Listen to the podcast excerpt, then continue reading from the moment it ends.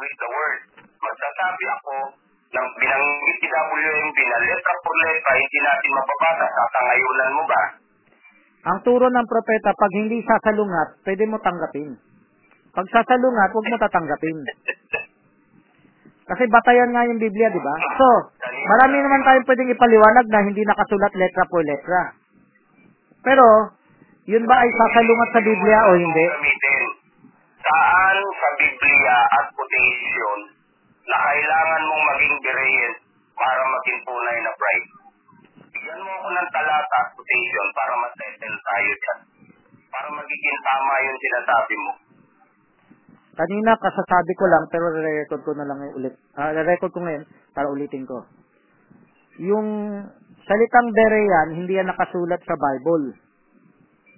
Yung salitang Berean, hindi yan hindi yan nakasulat sa quotation, hindi yan binanggit. No? Ang ang binanggit yung ginagawa. Ano yung ginagawa? Una yung pagpapakumbaba. Pangalawa, yung hindi hindi spoon feeding, hindi subo na lang na subo. Sinasala sa Biblia. Turo ng propeta, turo rin ng Biblia yan. Brother Francis, yung bang pagpapakumbaba, gusto mo bang magpakumbaba kami sa'yo at sasangayunan ka namin? Kakasa bang gusto mo? kakasagot ko lang kanina, ulitin ko dahil nagre-record na ako ngayon. No?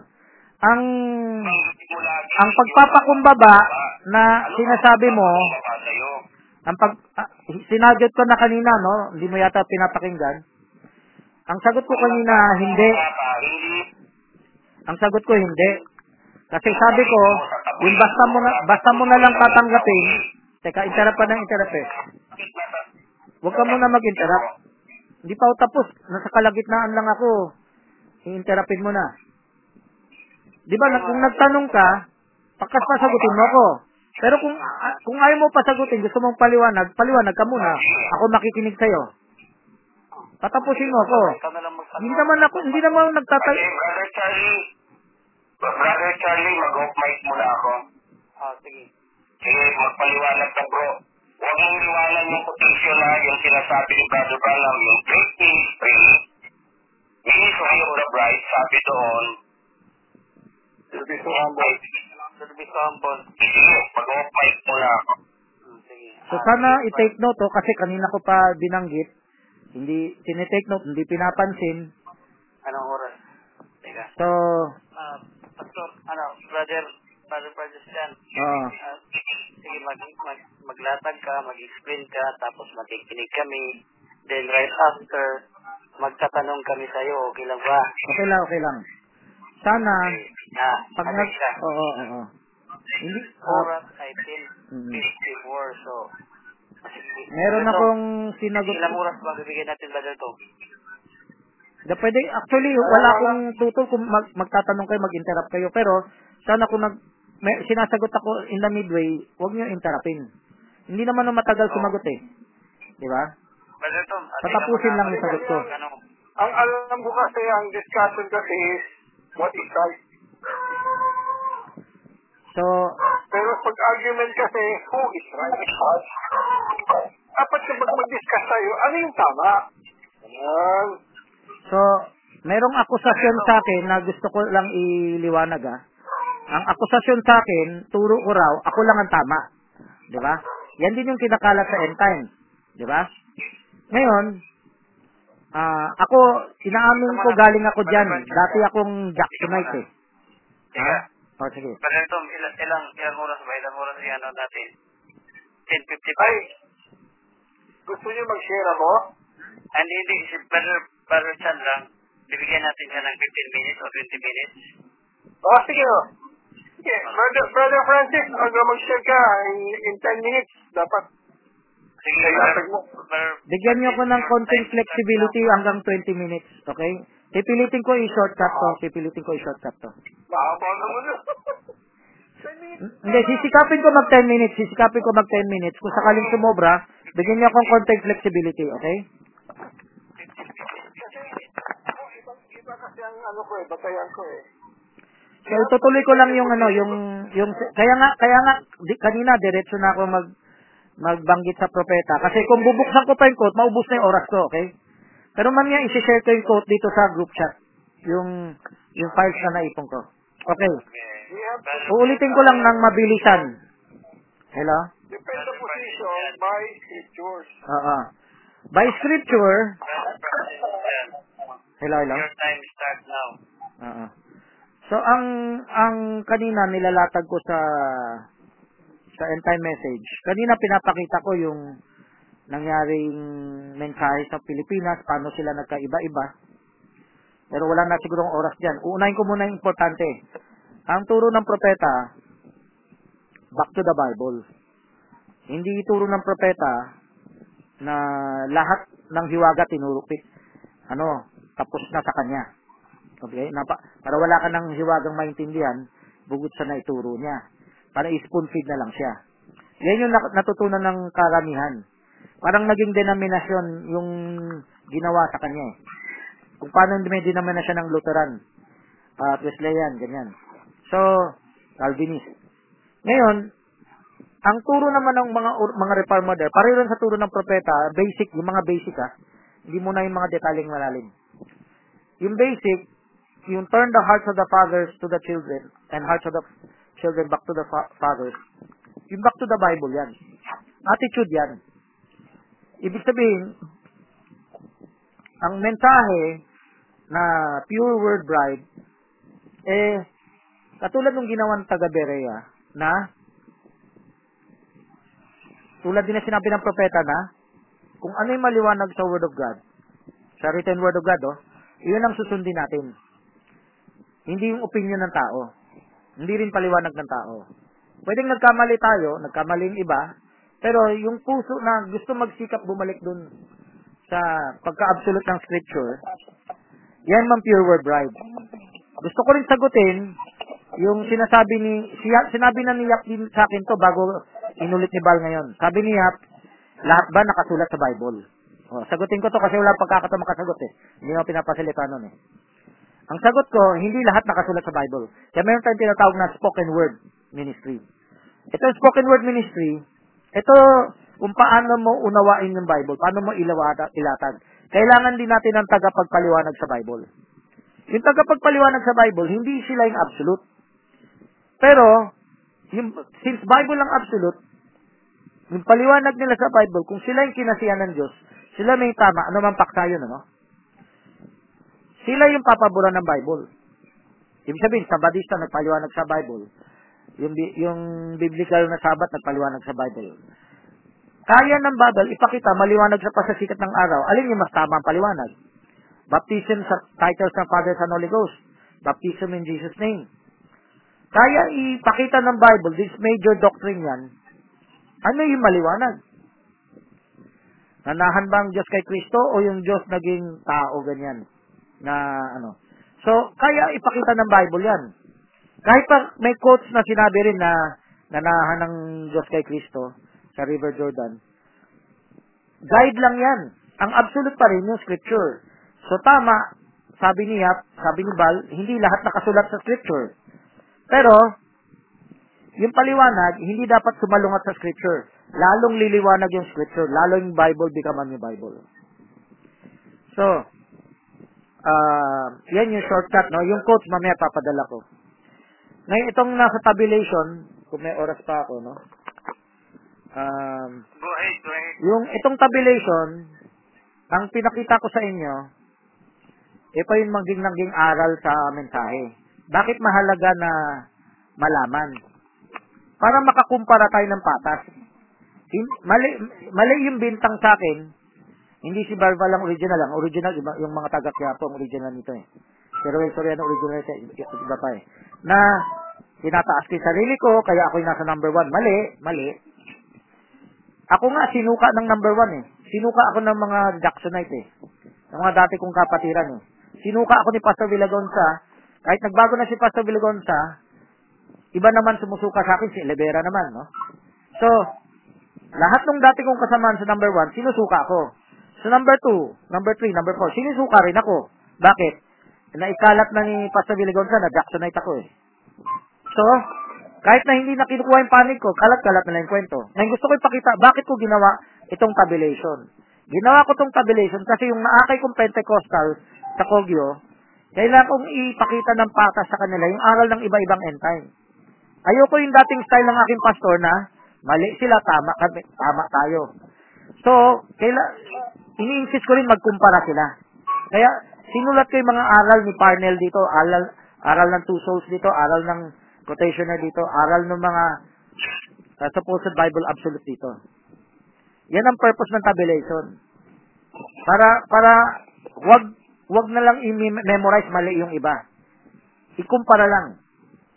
Okay, ito yung aral nila, ito yung aral ko, i-check na sa Bible, alin yung mas maliwanag. Yan yung turo ng propeta eh. Ah. So, yung ibang, yung iba pa yung gumagawa nung binibintang sa akin na ah, kami lang tama, kayo mali.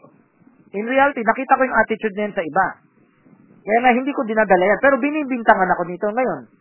Kung ano yung ginagawa nila, yan ang binibintang sa akin. Meron kaming, sabi ni Bal, umiiwas daw sa debate, no? Nagtanong lang ako kay Brother Bal. Pinapaturo namin siya sa church eh. Sabi ko, para ka maging bride, sabi mo, hindi pwede maging berean para maging bride, di ba? Ah, para ka maging bride, anong dapat mong gawin? Ang sagot ni Brother Bal dun sa Manalite, kung maalala niya to, ah, only believe lang, bride ka na. You just need to only believe. O, sige, sasagutin ko yan. Hindi mali yung term, only believe. Pero nagagamit yung salitang only believe para spoon feeding, Nicolaita spoon feeding. So, ayaw ni Bal ng, ng pagkabereyan dahil hindi, ang batayan niya, hindi naman sinabi ang word bereyan, pero hindi yung word. Ano ba yung tinuro ng prophet na dapat natin gawin? Magpakumbaba tayo, hindi para is, only believe. Ayan kasi ang abot niya eh, only believe. hindi ganoon na, yung only believe niya, yung katulad ng denomination, kung ano sinabi ng leader, only believe. Hindi rin ganun si Barbanam eh. Pag basta sinabi ko, only believe. Hindi ganun. Ang turo ng propeta, basta maliwanag sa Bible, yan yung tamang only believe. So kung, kung, kung pinapaniwala natin yung tinuro ng propetang parting yan, susundin natin. Only believe, ngayon, salain mo sa Biblia, lahat ng nagtuturo. Pwedeng may tama yung, ito sabi ng propeta, mamaya, papadalakin ko. Sabi niya, pwedeng may tama ka, may tama ako, mag, magpalitan tayo ng tama hanggang lumago tayo. Di ba? So, yan yung tamang humility. Maling humility, yung maamo ka lang sa tao. Yan yung, kung hindi ka, dahil sa word of God yung humility, edi false humility na yan. Ano yung false humility? Mabait ka lang sa tao, pero gusto mo lang pala mag-proselyte. Nangyari na sa akin yan. Marami nang inagaw sa akin na, na ano, mga pastor para wag, magalit na lang sa akin.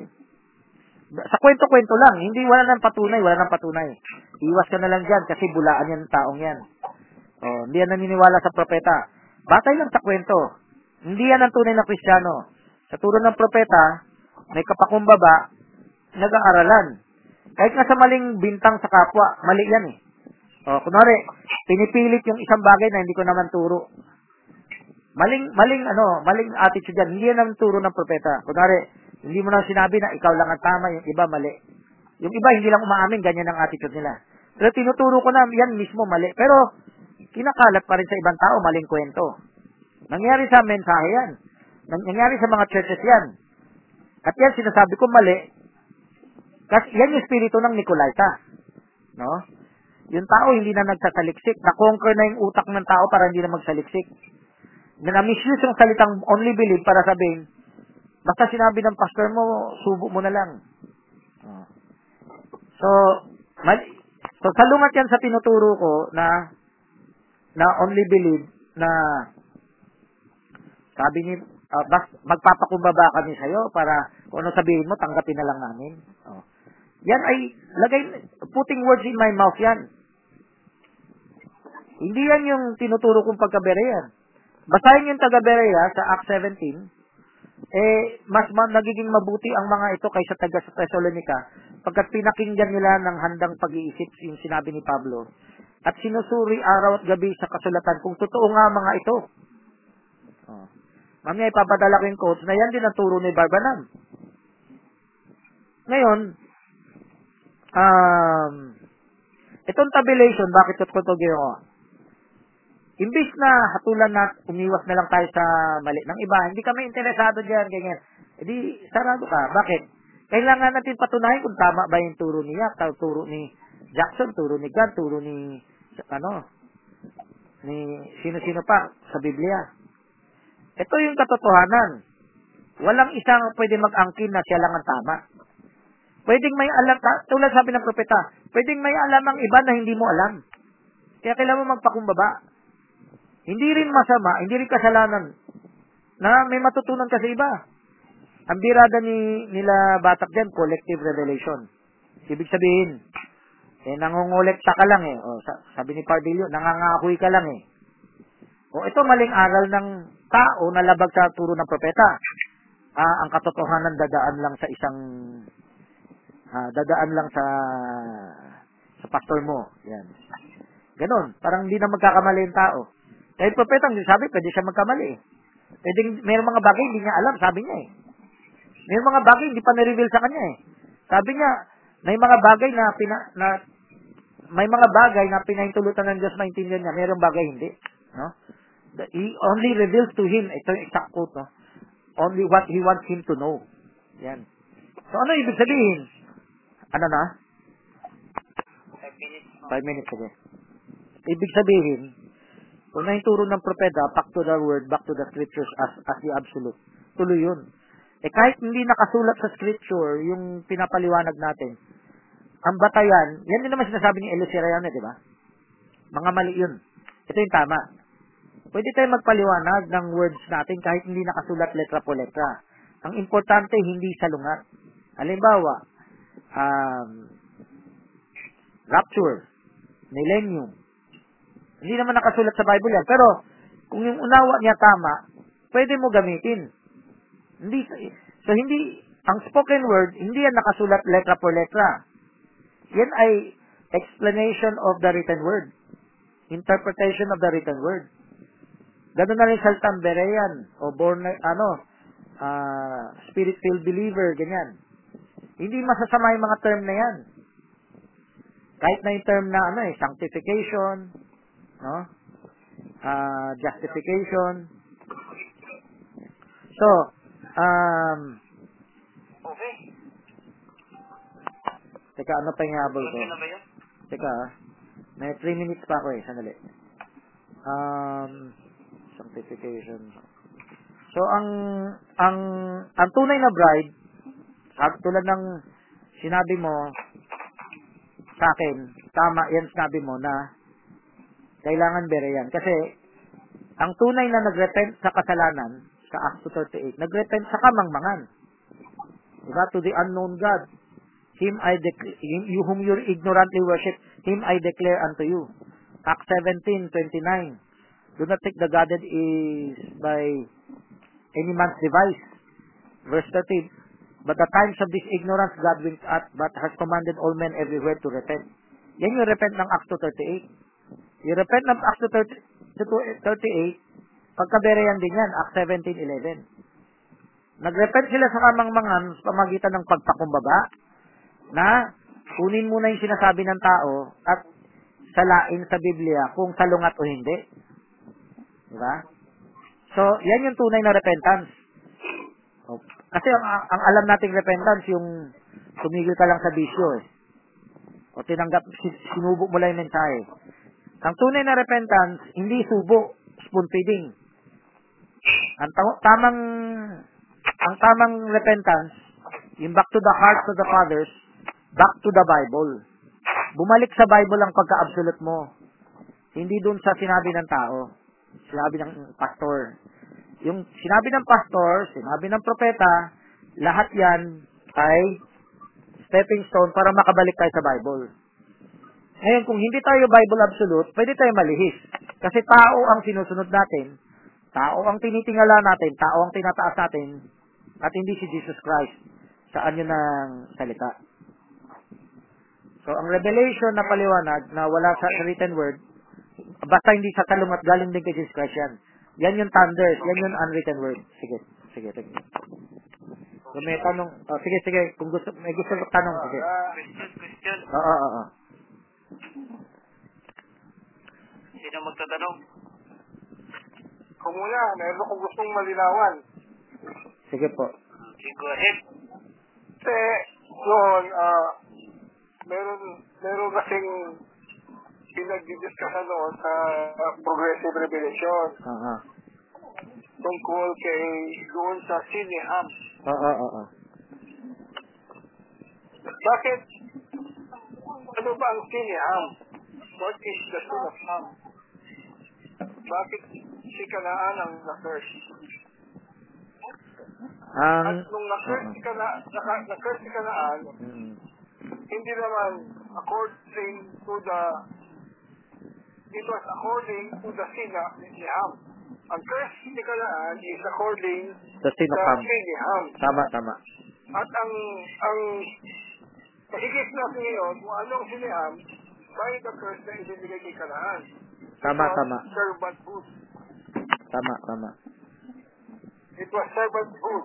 Oo, oo, Dahil oo. ang si ni Ham, hindi niya hindi niya, imbis na siya dapat ang magtatakip kay Noah, pumunta pa siya sa labas, pinagtawanan niya ang tatay at sinabi doon sa dalawang kapatid niya, kaya itong si Shem at Japet, pinuntahan siya si Noah at tinakpan siya ng, ng ano, ng, para hindi makita ang kanyang nakedness.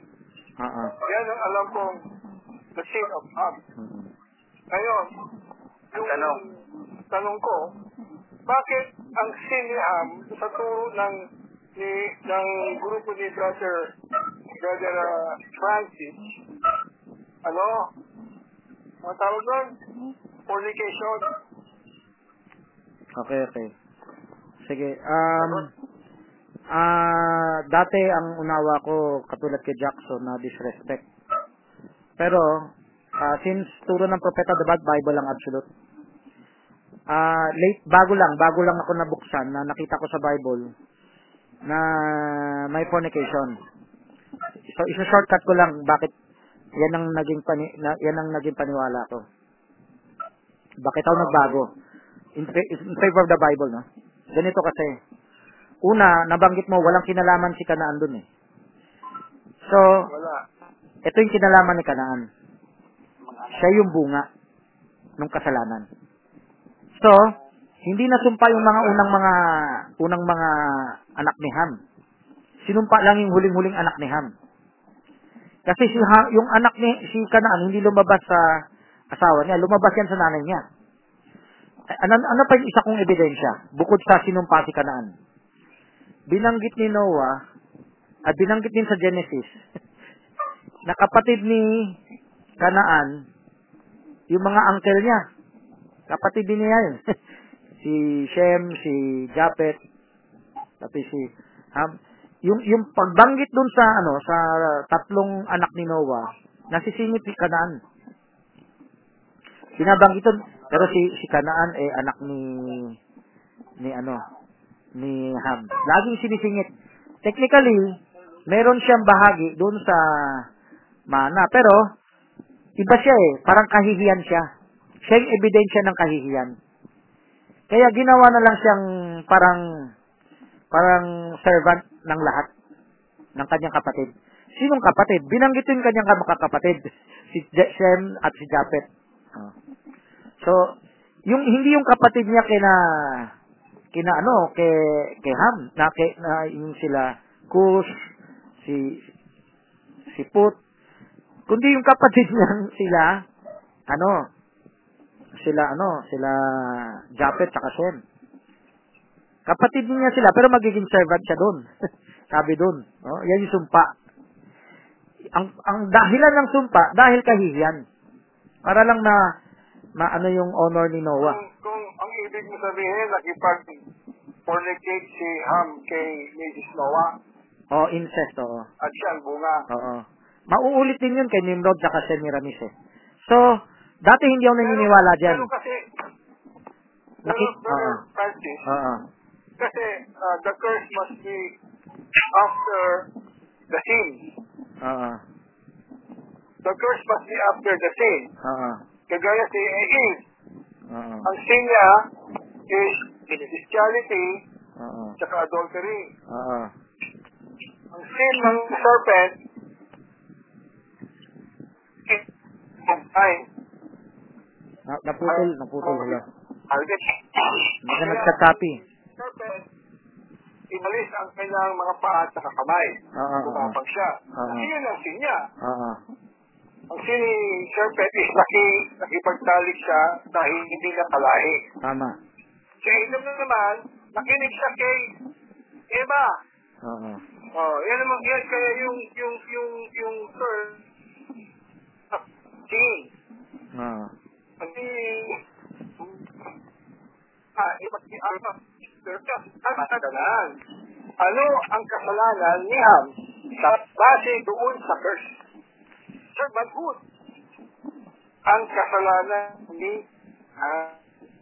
Paliwanag doon, sinabi niya, nakita niya ang kanyang tatay, lasing, naghubad, at sinabi niya sa kanyang magkapatid. Ngayon, sabi ni Brother Branham na si Noah is literally naked. Agree ako dyan. Sabi ni Jacob. Agree ako So, dyan. nung nakita, oh, nung, nung, nung, nung nakita ni Ham yun, imbis na siya ang mismong magtakip kay sa tatay niya, tinawag niya pa tinawalan pa si tinawalan niya pa si Noah. Kaya sabi na yung scripture, no one knew what is younger than, than him. Oh, kaya kinurse niya ngayon, pero bakit hindi niya mag-curse si Ham? Bakit kay Kanaan? Yan ang tanong. Kasi ang kumuha ng kasalanan si Ham. You know what? Kasi kung sa perpetual covenant, kung makikita ninyo, pag kinurse si Ham, madadama yung dalawang kapatid niya. Bakit? Pupunta ka sa unang-una, and sabi nga sabi na Lamech, bigat Esan. Esan, sabi, Noah. Pero pagdating mo kay Noah, and this Noah becomes Shem, Ham, Japhet. At 500 years old, nagkaroon siya ng tatlong anak. Anong tawag mo doon? Triplet, di ba? Maliwanag yun. Oh, maraming scripture ko pwedeng ano yun yan. Sabihin ko na, si Japhet ang panganay. Pero pag titignan mo, si Shem, ang sabi ng scripture, Shem entered the earth at 100 years old. Kung pare-parehas sana-sana sila, si Japhet is the eldest, dapat 100 years old siya pumasok sa earth. Yan, kaya sila, ang point doon, hindi pwedeng si Ham ang i-curse dahil madadama yung dalawa niyang kapatid. Because they had a perpetual covenant. Kaya si Ham, kaya kasi kanaan, ang kinurse. No one knew what his younger son does. Yeah, ang kanyang kinurse, si, kanaan, hindi si Ham, dahil madadama yung dalawang kapatid niya eh, sa perpetual covenant. Because they have witness. So, Ah, yan okay. Okay, salamat. So, yung yung kahi yung disrespect tanggap ko yan yung paliwanag ni Jackson. Yung hubad tanggap ko yan no? Ngayon yung nal- nalasing. Ngayon ah hindi naman sasalungat yan. Kung yung mas matinding kahihiyan yung nangyari sa ano yung binanggit nga doon sa verse na kapatid ni, ni Kanaan yung mga yung mga uncle niya. Yan so yan lang Hindi kasi Brad, ang, ang, ang, ang tanong ko dito eh, bakit si Ham hindi kinurse? mas matinding ang kahihiyan yung dala ni Kanaan No, it's not. Matadama yung dalawang kapatid niya kasi kaya rin, basahin mo to sabi, and their seed after you. Yung perpetual, hindi niya sinabing seed after you. Kung tatlong anak yun, dapat seed sila, pero sabi niya seed. Ibig sabihin, isang seed, Noah begat Shem, Ham, Japhet at 500 years old. Imagine that, yun nga yung schedule ngayon. And Noah begat Shem, Ham, Japhet. Aliwan-liwanag. Pag tinignan mo yun, triplets yun. At 500 years old, nagkaroon sila tatlong anak. Balik ka may schedule na yan, Brad. Makikita mo bakit. Kaya hindi siya, si Ham, si Nurse. Pareho, pareho tayo agree. Pareho tayo agree na hindi kinursihan. So, Bakit nga? Kasi madadama yung dalawang kapatid niya. oo. Meron kasi yung perpetual covenant. Oo. Ibinigay sa tatlong anak. So, so sa ngayon, susundan ko muna yung nabasa ko sa Bible na magiging servant siya da- sa, dala, sa mga kapatid niya na si Shem at si Japhet. Oh, So- yun. Kasi nga, ang ang ang, ang naging urban doon Brad, hindi si Ham, kundi si Sadaan. Tama, tama. So, yan muna yung susundan ko. Kaya, hindi, ano, hindi naman salungat yung bawat isa dyan eh. So, yan lang. Yan, yan. Mm. Ah, parang parang siguro sa'yo, parang bago lang yun, no? Parang bago mong dinigyan. Bakit hindi si Ham ang sinurse? Because meron silang perpetual kubilat na magkakapatid. Kung sinurse si Ham, madadamay sa kanyang dalawang kapatid. Why? Because they have triplets. Ang dami scripture niya, brad. Pwede ko sa'yo, i, ano, i, ibuhos lahat yan. Pipili ka sabihin ko sa'yo. Mag-set tayo ng another time dyan. Set another time. Baka may tanong iba eh. Next. Na magtatanong. Pause ko muna habang, Next na mag... pause ko muna habang wala pa mo tanong. Patuloy. Meron kang tanong, Brother Joey. Yung tanong ko kay Brother Francis, doon sa tabulation niya, yung pang-quiz, Opo. Ano ang mali doon sa nagtuturo ng changing of the soul? Ano ang mali doon? Patay. So, yung changing of the soul, um, dalawang klaseng turo sa end time. No? Yung isa tawag nila cleansing, yung isa tawag nila replacement. Sige, sa unawa na lang siguro, yung term, wa- wa- wala akong tutol sa term eh. Yung unawa na lang. Ang unawa nila, nami-misunderstood nung 1 and 2, yung 2, 3 and 4, na yung replacement is mawawala yung isip mo, mawawala yung kaluluwa mo, papalitan ng bagong kaluluwa. Pero inuunawa ko yung 2, uh, 3 and 4 na ang ibig nila sabihin, yung ano, yung nature ang nagbago. Okay, Brother Francis. Kahit may saltang tusol, wala akong tutol dyan eh. Wala tayong paligoy-ligoy sa itang. Basta malpa. Mali ba ang pagtuturo ni WMB patungkol sa soul? Ah, hindi siya mali kasi na, nag, ah, kinuha ko yung quotes, no? Nung tinuro niya yung changing of the soul, meron din siyang unawa na yung soul ay consciousness. Ako, nangopya rin ako kay Ronnie Milievo, di ba? Bilang Berean, na nagkuha siya ng quote sa KWMB na yung soul ay consciousness din. Hindi lang yan basta nature. So parang namili lang yung yung 2, 3 and 4 na ang meaning ng soul ay nature.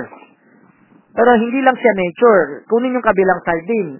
Ang ang ang ang ibig din sabihin ng soul ay ah, consciousness. Yan.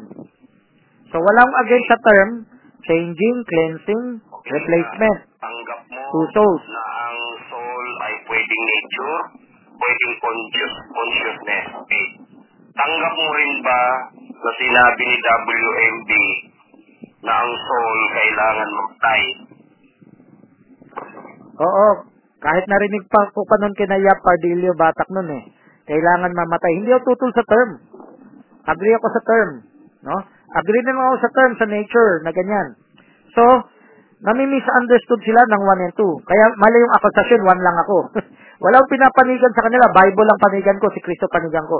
Lahat sila ginagamit para magpaliwanag. Pero hindi lahat pwede maging ah, absolute.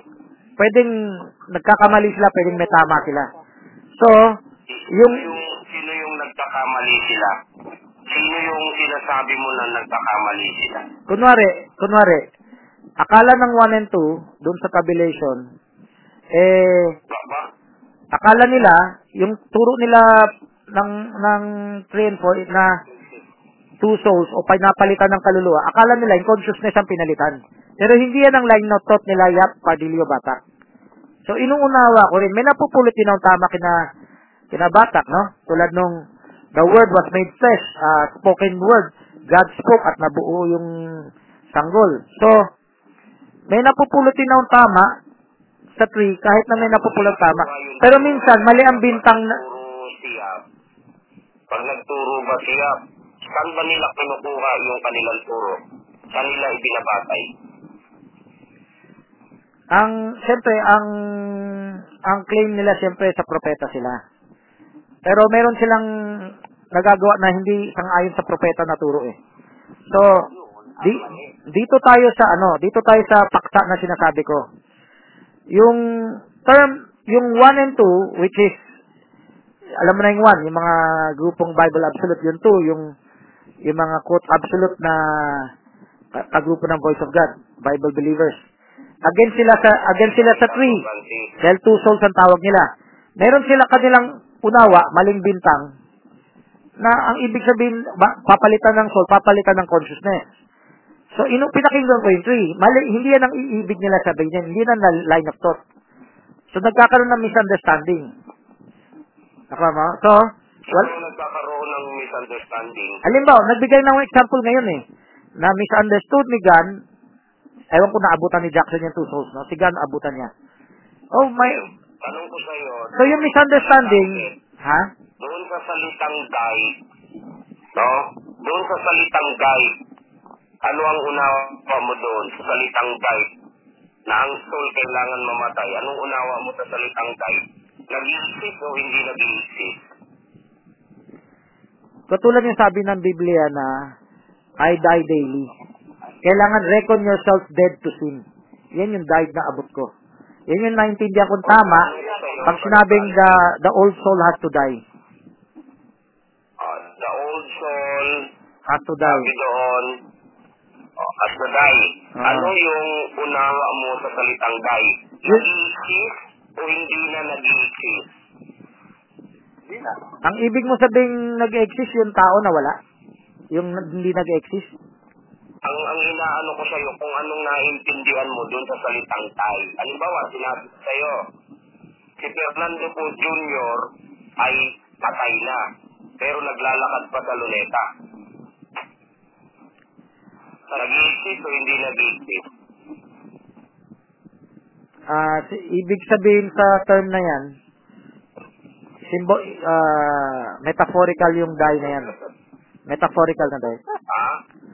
Metaphorical yung die na yan. Sa, sa abot ng makakarinig, no? Kaya nga, ito sinapin sinasabi ko yung unawa ko sa the, the old soul must die. Yung kinote ko kanina sa Bible na, sabi ni Pablo, I die daily. At reckon yourselves dead to sin, but alive unto God. Romans Ano 6. yung tinutukoy ni Paul na ay die daily? Ano yung tinutukoy niya?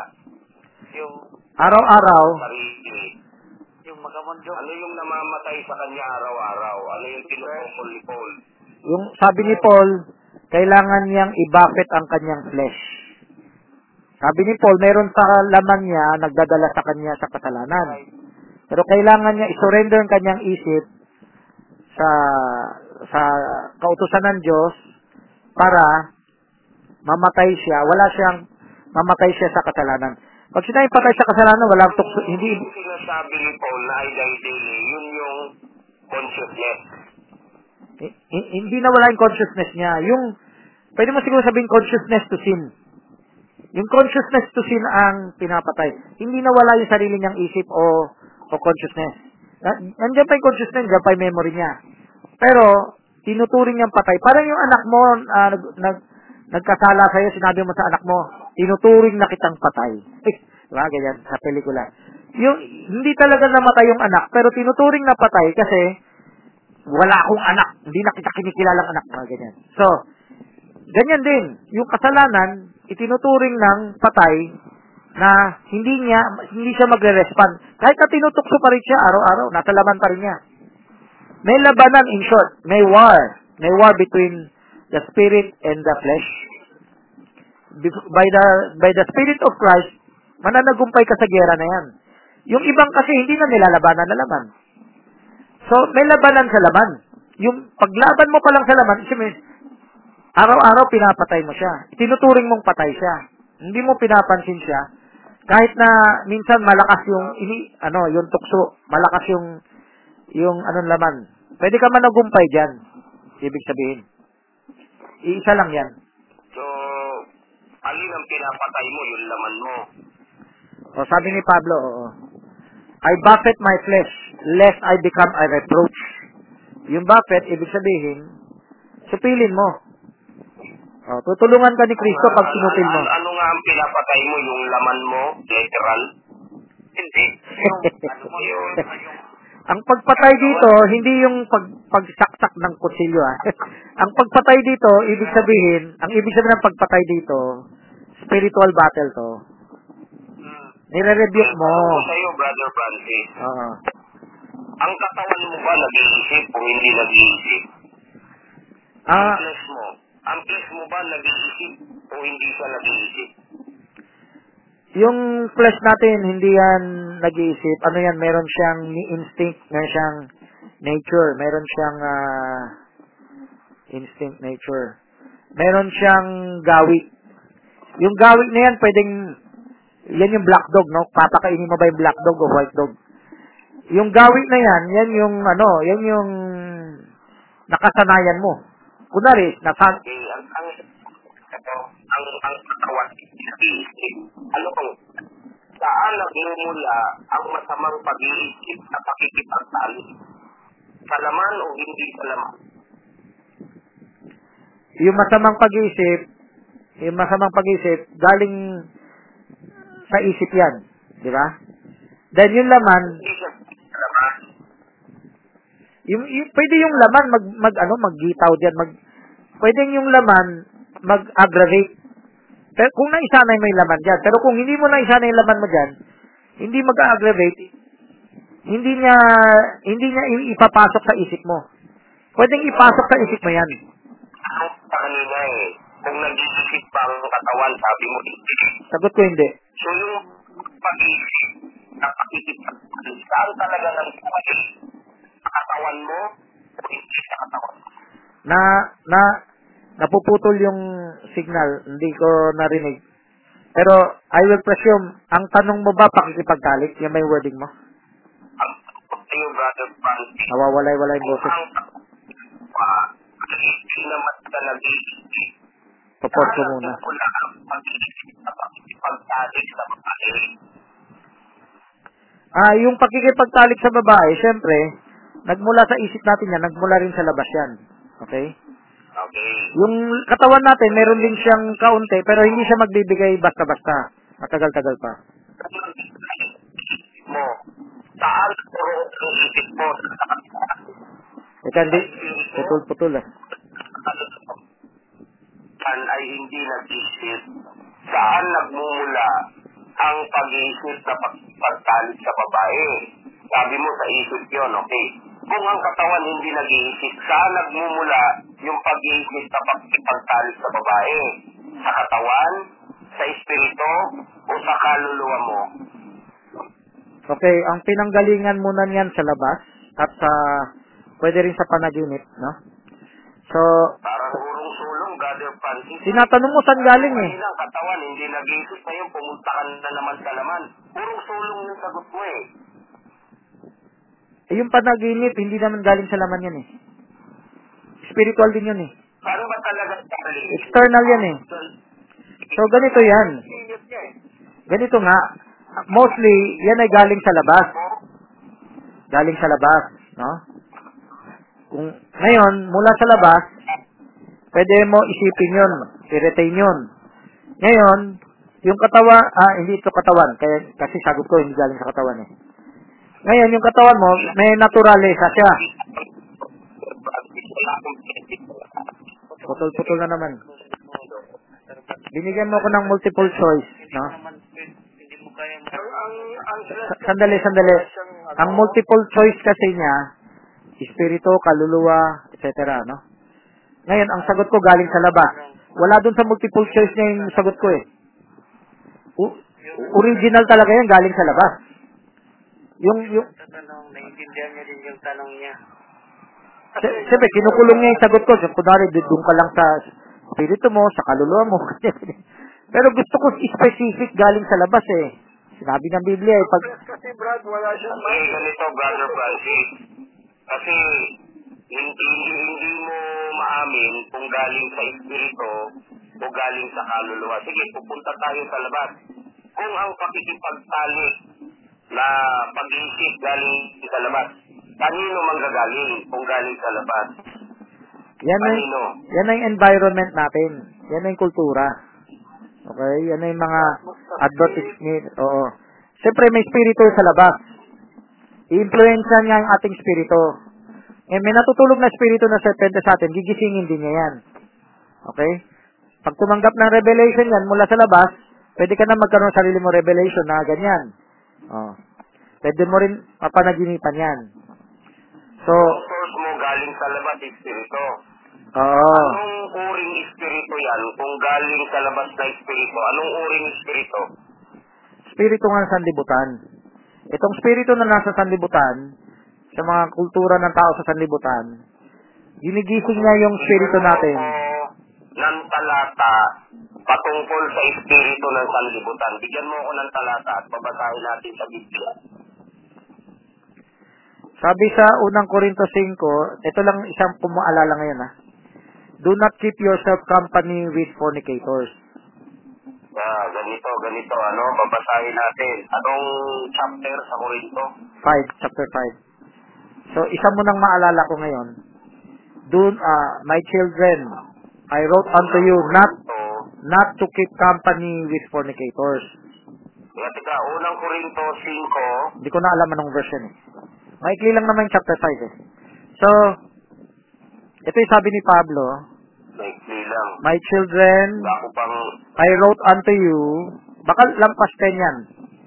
Siguro mga verse, baka 10 mismo yan eh. Huh? So, o siguro 15 or what, hindi, hindi 15 yan, hindi yan 15. Siguro between 10 to 15 yan. No?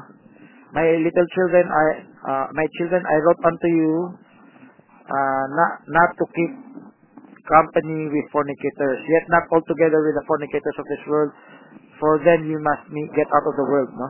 Ibig sabihin, siyempre hindi mo maiwasan na may nahalubilo ka. sa 11. Ah. O, sabi rito, sa 11 yan. Mm. Datapwat sinusulatan ko nga kayo na huwag kayong makisama sa kanino mang tinatawag na kapatid kung siya'y mapakiapi, o masakim, umananamba sa Diyos-Diyosan, o mapanungayaw, pagdalasig, o manglupi, sa gayoy huwag man lamang makisalo. So, Mhm. itong mga binabanggit dito, saan galing to? Sa labas. Sa labas, ah. Okay, sa labas galing. Sino ang may dala nito? Siyempre, yung ibang, Ha? labas nga eh, la- ibang tao eh. So, meron pa Ito, sino? yung, yung tinutukoy mo yung masamang impluensya? O yung tinutukoy mo yung tao, yung taong ini-influensyan? Ano ba yung tinatanong mo? Yung taong ini-influensyan, yung mang influensya Yung, Napunta na tayo sa influence. eh. hindi, ang, sino ang tinutukoy mong sino? sabi Kanina, Sino nagdadala? ang pag-iisip, ang tanong ko kasi sa'yo, saan galing ang pag-iisip na pakikipagtalik sa babae? Hmm. Sabi mo galing sa labas. Ah. Kasi hindi yan galing sa espiritu mo, hindi rin yan galing sa kaluluwa mo. Pero ang tindig mo, sinusupil mo yung laman mo. Ah, Eh, kung sinusupil mo yung sarili mong laman, ba't di mo supilin yung nasa labas? Kasi sa ang, ang laman mo, hindi naman nag-iisip yan eh. Paano mo ibibintang na yung laman mo ang sinusupil mo kung wala namang pag-iisip ang laman? Ang source mo nasa labas. ang laman, pag na nakasagap na yan sa labas, magigising yung laman. Pag sinabing nagising ang laman, hindi dahil may, may brain yung laman, ha. Yung laman, meron niyang, Sabi mo, magigising ang laman. May pag-iisip pa ang laman o wala para magising siya? May consciousness ba ang laman o wala? hindi yan consciousness, kundi subconsciousness. Ang subconsciousness, hindi niya inisip, naturalize niya yan.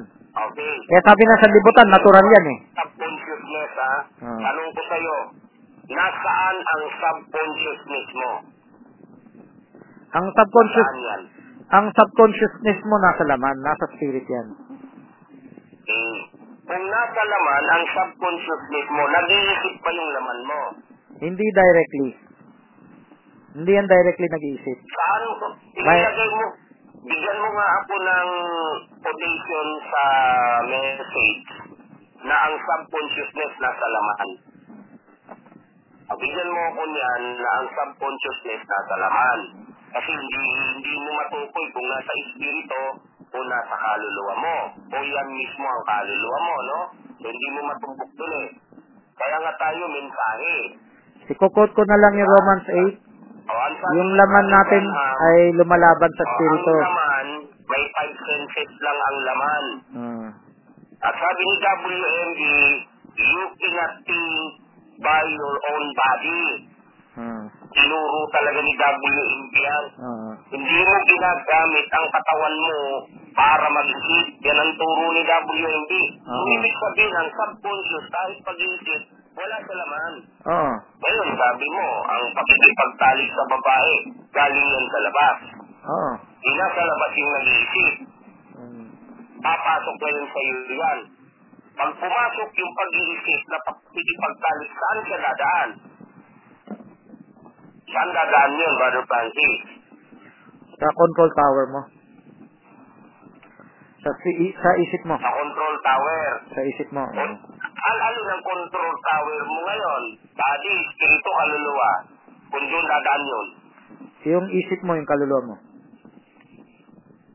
O di ibig sabihin, walang kinalaman sa laman dahil dumaan pala sa kaluluwa mo. Kanina ko pa sinasabi yan eh, di ba? Hindi nag-isip yung laman. Tinuturuan mo lang yung laman. Kayo na sinasabi mo yun eh. Ka- kanina ko pa sinabi na yung laman, hindi yan nag-iisip. Ah, Ikaw lang nagpipilit niyan eh, na nag-iisip yung laman eh. Parang ako na yung, sabi ni Brother Francis, kanina niya pa daw sinasabi yun, kaya nga, nagtatanong kasi hindi ko nga mahilig sa'yo yun. Di, di ba, inuulit-ulit mo ako tanungin, sabi mo, hindi, hindi, walang isip ang laman. Di ba, sabi mo, ang pag-iisip na pagkipagtalik sa babae galing sa labas. Yan ang sabi mo eh. So, hindi galing sa laman. Saan dumaan? Ang sabi mo, dyan, dyan sa kaluluwa mo. Oh. Kaya, Ibig sabihin, ang ang ang talagang makasalanan dyan at nag-iisip yung kaluluwa mo, hindi yung laman mo. Kasi sabi ni Baba ng five senses lang ang katawan. kaya nga sinabi ko kanina, walang, hindi nag-iisip yung katawan. Kanina ko pa sinagot yan eh. Kanina ko pa sinagot. So, ano, okay na siguro, ano, okay na. Ah, okay, sige. O, okay na yung ano ko, para yung iba naman ang makapagtanong. Ah, kaya nga ako, gusto ko, Brother Charlie, maglalagay ng quote sana si Brother Bradley para hindi lalabas na intellectual lang tayo. Kasi ako, sinagot ko siya, meron tayong quotation, sabi ni WMD, hindi tayo nag-iisip na ginagamit ang katawan. Sabi nga, turo niya yan. O, ibig sabihin, mayroong pinagmumulan ng isip. Hindi yan sa katawan mo. May pinagmumulan talaga yun. Kaya doon ko sa tinatanong kung sa espiritu ba niya o doon sa kaluluwa niya. Sige, thank you, Brother Charlie. Mag-mic ko na, oh. Ah, sige, sige, sige. Salamat, Pastor Bert, sa Kan- kanina, ang unang tanong kung galing sa katawan eh. Okay na sa'yo. Sinagot ko na yan eh. Baka may, may trabaho ka pa bukas. O, pwede na. Sige po. Bukas ulit, gabi. Sige po, sige po. Ipapadala ko na lang sa group chat, no? yung, yung ano. Pag-usapan. Sige po. Kung meron din naman magtatanong kung pwede, sino pwedeng mag, ano, maglatag mag-isip, eh, maghanda lang sa tanong at Sige po. pag, pag masagot pa rin yung nagtatanong, di, pwede naman yung mag, iba naman ang magtanong. So, yun lang siguro sa ngayong gabi. Sige po. Magandang gabi. Salamat sa lahat. Kinig pa to sila. sige po. Goodbye. Ah, Meron din sana akong tanong eh, pero pwede bukas na lang siguro. it, it- itanong nyo na para ano, itanong nyo na. Kung tapos na tayo, bumabati ako ng magandang gabi kay Romy.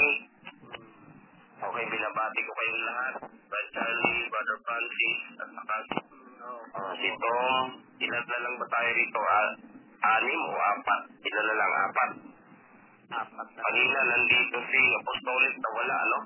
O, nawala. Okay, sige, magandang magandang gabi sa inyo. Sige, Ah, bukas na ulit tayo, Bro Charlie. Ah, sige, gabi sa ating lahat. Bar Charlie, ano yung gusto mong, ano, ano yung gusto mong itanong? Curious na ako. Total, minsan lang ako makarecord. Sabay ko na sa record. Ano po yung tanong nyo, Bar Charlie? Ah. Teka. Hindi, anong oras na ba? Maikli lang ako sumagot. Yan po, baka, baka Ah. ano. Maikli lang to. Isasama ko lang sa record. Ano yung nais nyo itanong? Ah, naka-record pala kayo. Oh, kasi nag-iipon ako ng audio. Pwede nyo pakinggan yung mga audio na ipon ko. So, ano yung, ano yung, ma- ano yung ano? Si Brother Romy. Si Pastor Romy, baka may tatanong siya.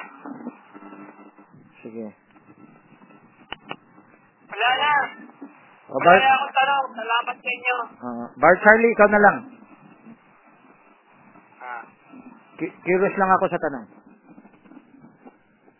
Pag ah, ano, pag ah, nakasulat bang ating pangalan sa Last of Life, Mm. Ah 100% above ang ating kaligtasan, sure na. Um, merong dalawang sulat sa Bible eh.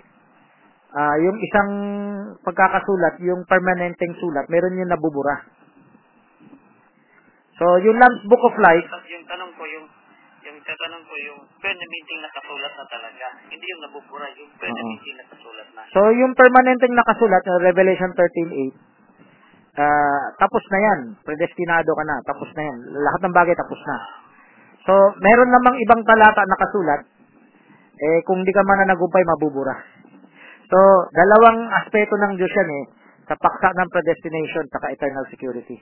Pero, sa tungkol sa aklat ng buhay, dalawang mukha rin yan. Meron yung aklat ng buhay na tapos na lahat, merong aklat ng buhay na kasulukuyang sinusulat ngayon. Dalawang ano yan, dalawang paksa ito sa ministers meeting siguro sa Saturday, no? Sa Manalite, kung sana may maka-attend. Yung yung Book of Life, yung Predestination, ano, ang pinapakita, dalawang mukha ng Diyos. Yung mukha ng Diyos na nakikipagdealing sa atin sa panahon, kaya may, may mabasa ka nagsisi ang Diyos o nakipag-bargain kay Abraham. Meron ka rin mababasa, tapos na yung lahat ng bagay, nakahula na yan. Nakatakda na lahat. So, dalawang ano ng Diyos yan. Yung Diyos ng eternity at Diyos na sumasabay sa panahon natin. So, yan ang sagot ko. Kaya, parehong totoo yan. Magiging extreme kung isang, isang, isa lang yung ipapaliwanag eh. Kaya naging extreme yung mga Baptist. Ah, yung Pentecostal, kabilang extreme naman. Mga Methodist. Yan. So, yun ang maikling sagot ko. Sige po, sige po. Na lang po ulit. S- Sige. At least, at least, ka, pa, pa, pamagitan ng pananampalataya na binigay ng Diyos sa atin, eh, siya ang nagpili sa atin before the foundation of the world. Ako. Sige. I-upload ko to sa Kogyo Seryeng Kawakasan. I-add kita doon. Ma- makita mo yung mga Tagalog na audio ko. Yan. So, good good night po, good night. Okay.